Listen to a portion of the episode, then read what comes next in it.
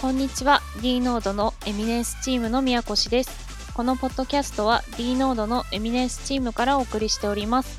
2週間に一度のペースで D ノードのエンジニアを紹介していきたいと思います。今回は IT やエンジニアリングについてルーキーな宮越に D ノードのエンジニアの方々から最新のエンジニアリングトークやトレンドなどを教えていただきました。今回のゲストはハッシーさんとキュトさんです。D ノードはデロイトグループの一員としてクラウドトランスフォーメーションのエンジニアリングを行っています D ノードではエンジニア採用を積極的に行っています採用に関する情報はこのポッドキャストのショーノートもしくは D ノードのランディングページ URL は dnode.cloud をご覧ください。はい。では早速いきたいと思います。まずは皆さんのお名前と保有スキルを伺いたいと思います。えー、まずは、キュトさんですかね。はい。すみません。お名前と保有スキルをお願いいたします。キュトです。えー、前職は SIR 勤務でサーバーサイドとクラウドインフラ、AWS 中心に触ってました。サーバーサイドの方は Java 中心ですね。Python とか Go もちょっと触ってたりしました。あと、スクラムの話題も出てたんで、前職もスクラムっぽいものでいろいろ回ってたりとかしてました。よろしくお願いします。よろしくお願いします。えっ、ー、と、AWS 私もちょっと一瞬勉強しようかなと思ったんですが、難しくて、こちらもちょっと全然できなかったので、いろいろ後ほどお話聞けたらと思います。よろしくお願いいたします。はい、よろしくお願いします。はい。では最後にハッシーさん、お名前と保有スキルをお願いいたします。はい、どうも、橋と申します。よろしくお願いします。保有するスキルっていうところですが、私も全体にあったように AI とかが、えー、結構好きな人です。私は皆さんと違って、えっと、AWS ではなく Google クラウドの方を主戦場としております。以上です。よろしくお願いします。はい、よろしくお願いいたします。Google クラウドはあれですよね、この間、ちょっとイベントあった時結構話題になっていたので、その話もお聞きできればと思います。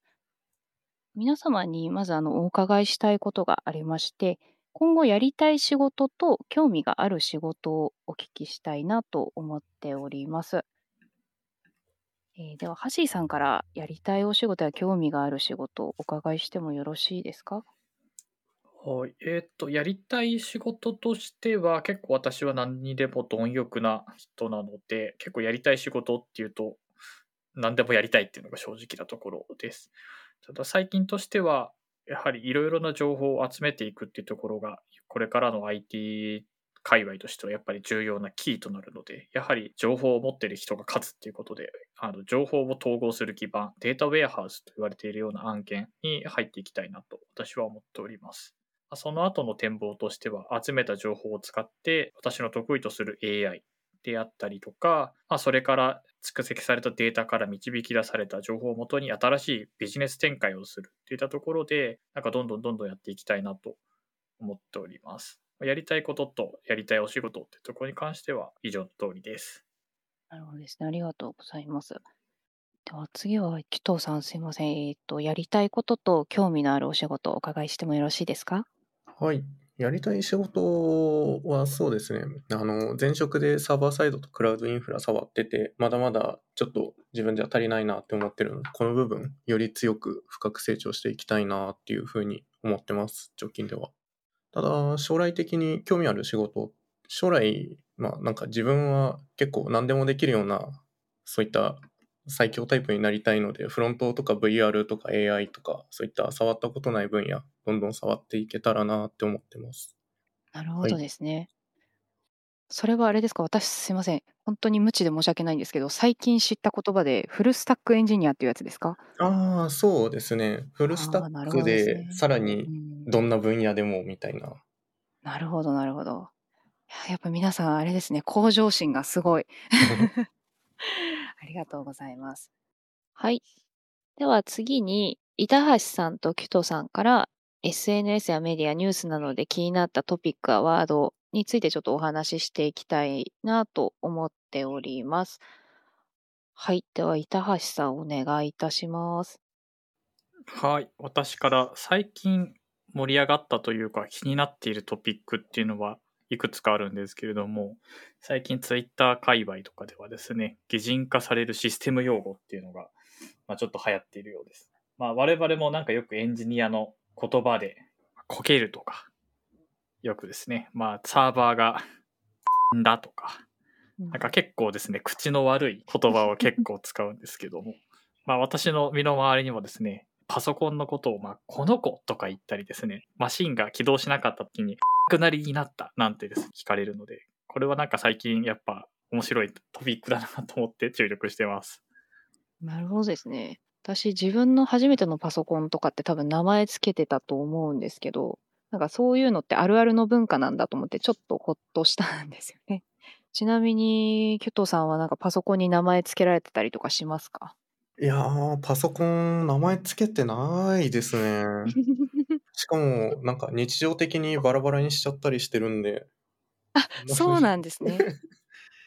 名前をつけてたらかわいそうかなとか考えてましたね。なるほど。このサーバーに祈るとか、ログを食うとかって実際に結構使われたりとかします？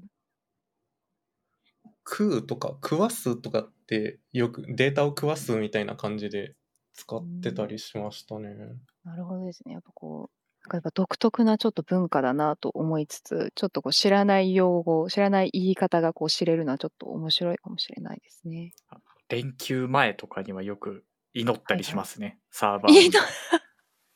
なんか落ちないように。落ちおとぎ。話みたいなので、あれありませんでしたっけ？あの、サービスローンチするときは、お払い？神主さんか何かを呼ぶみたいな。僕は立ち会ったことないですけど、へえ、それは現代でもある文化なんですか？え、自分は知らないな。でも、あの、案件で不幸なことが続いたりとかすると、すぐ神頼みになるのはやっぱプログラマーあるあるかなと。よくエラーが大量に発生して、あの、うわ、どうしようって言った時、お払いに行ってくればとか言うと、大体の人は行ってくるっていう、なんか謎な文化が多分あると思う。ああ、そうなんですね。皆さんなんかこう信仰強いというか、もうどうにもならないから神頼みをするみたいな感じなんですかね。変に人、人になってる？神格化してる感じが最近します。うーん。でも結構前からそうだと思います。そうなんですね。いやー、やっぱ面白い文化ですね。ちょっと今垣間見れた、覗けたような気がします。そういえばですけど、前職は、あの、神田明神ってご存知ですかね？ああ、はい、大きいところですよねあ。そこ IT 情報安全お守りっていうのが1000円くらいで売ってて。毎。年買って飾ってました。へえ、なんかこう IT に強い神様がいるみたいな体なんですかね？もともとなんか IT 寄りの神様だったような気がします。あそうなんですね。あ土地柄的なものかなと一瞬思ったんですが、ね、ちょっと調べてみます。神田明神。IT お守り。ですです。なるほど。ありがとうございます。一つ知識が増えました。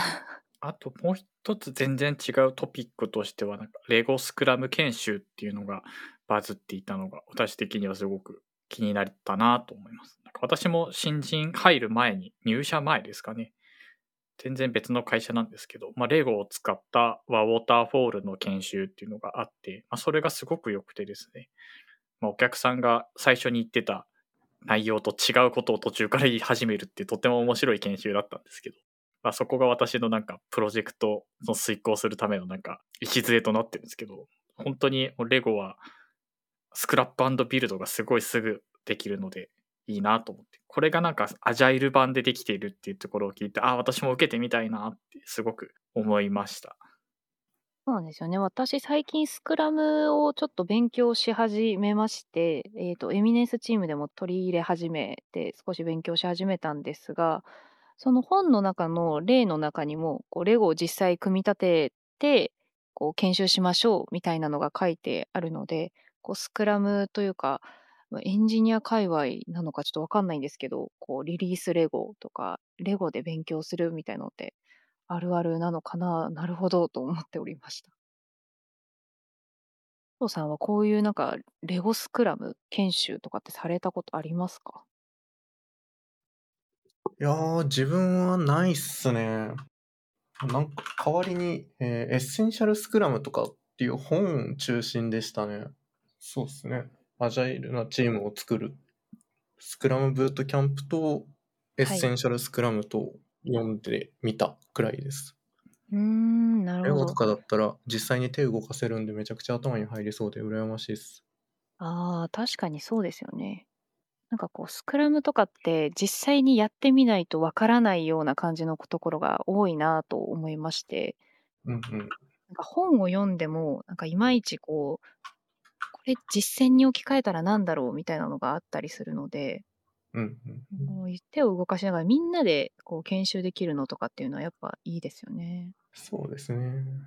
私は今の、まあ、最近のトピックだとその擬人化されるシステム用語とかあとレゴスクラム研修っていうところですごいトピックとして気気になったんですけど、えっと、キトさんは何か他に気になるトピックとかありましたか、あの、確か先週くらいまでやってたクラウドフレアのプラットフォームウィーク。これが、まあ、いくつかちょっと面白かったんで、ぜひ雑談できたらなっていうふうに思ってます。そうですよね D ノードの社内でもすごく盛り上がってましたよねあ、そうなんですか。特にあの SQ ライトのところの下りとかはすごくうん。社内でも、あこういうことできるじゃんとかこういうことができるようになったとかすごく楽になったとか通信量が削減できるやったとかなんかそういった話が飛び交っていてやっぱりみんな大好きなんだなと 思いました。SQ ライト、まだクローズドな状態なんで、早く自分たちで触れたら面白いっていうか、実際にいじって遊べるので、すげえ楽しみにしてます。あと、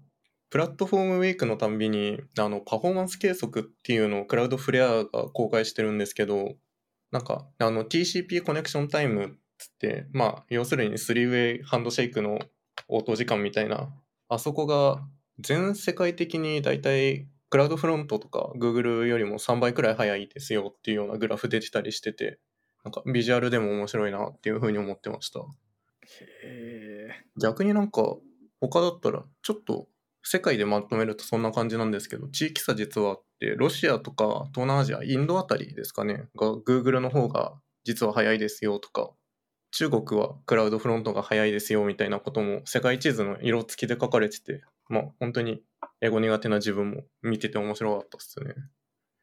そうですねでもやっぱり地域ごとに、まあ、どこの国の人をターゲットにするかっていうので選ぶソリューションをこう気をつけなきゃいけないのがすごく我々としてもスキルが必要になってくるのでそういった情報はありがたいですよね。なんか一つの指標として、ちょっと脳の片隅に残る、残せていけたらなって思ってます。あと気になっ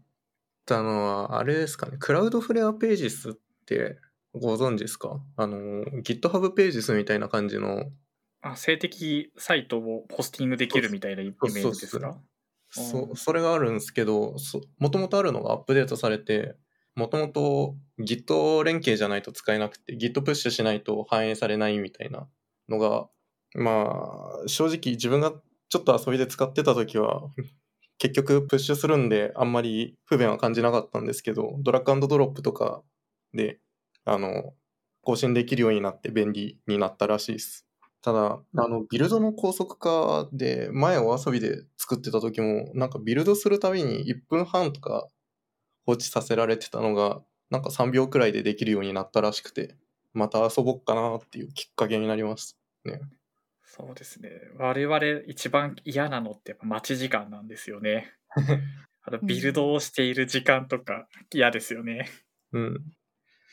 せっかく CICD で自動化しても、デプロイ完了するまで、ただただデスクの前でお祈りする時間が増えたような。あのそうですよねなんか昔昔って言ったらあれ 語弊があるんですけどあのちょっと前まではビルドに5分とか10分かかる時があってその時あのコーヒー入れに行くとかできてたんですけど最近だとなんか12分とかのことが多くてなんかコーヒー入れるにはちょっと時間もったいないなとか思って結局パソコンの前でお祈りしてるんですよね。うん。結局なんか、拘束されてるのには変わりはまだないっすよね。まあ、贅沢な悩みっすかね。あと、もう最後のクラウドフレアネタなんですけど、R2 っていう AWS の S3 互換、GCP だったらクラウドストレージですかね、の互換機能がクラウドフレアで、で、もともと3月くらいに発表されてたのが、やっと自分たちも触れるようになったって感じで。しかもなんか AWS の S3 互換って歌ってるだけあって、URL 変えるだけで触れるようになるっぽくって、それはやってみようかしらって思ってます。そうですね。クラウドフレアっていうと、やっぱ私の中では CDN なイメージが強くて、あそこがそうん。ファイルのホスティングみたいなことをしてくれるっていうことだったら、ものすごく早いんだろうなっていう勝手な 期待があるので、なんか S3 っぽく使えるんだったら、今までのノウハウとか、S3 でホスティングしてるサイトとかも結構あると思うんで、そのままノウハウを持っていけそうな気がして、それもまたワクワクしますね。そうっすね。だんだん AWS からクラウドフレアに移っていくとかあるんですかね。そうですね。ここ最近はなんか、パブリッククラウドと言われている各社の強みというか、特色が強く出てきたなっ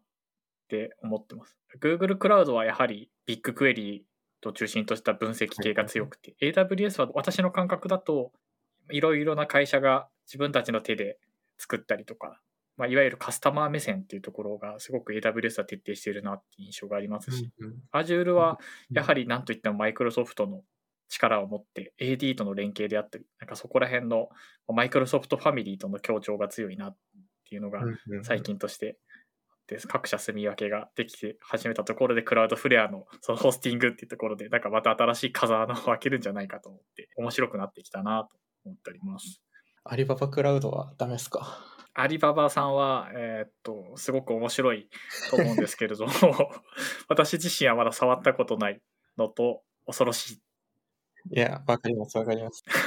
ここはカットですけどね。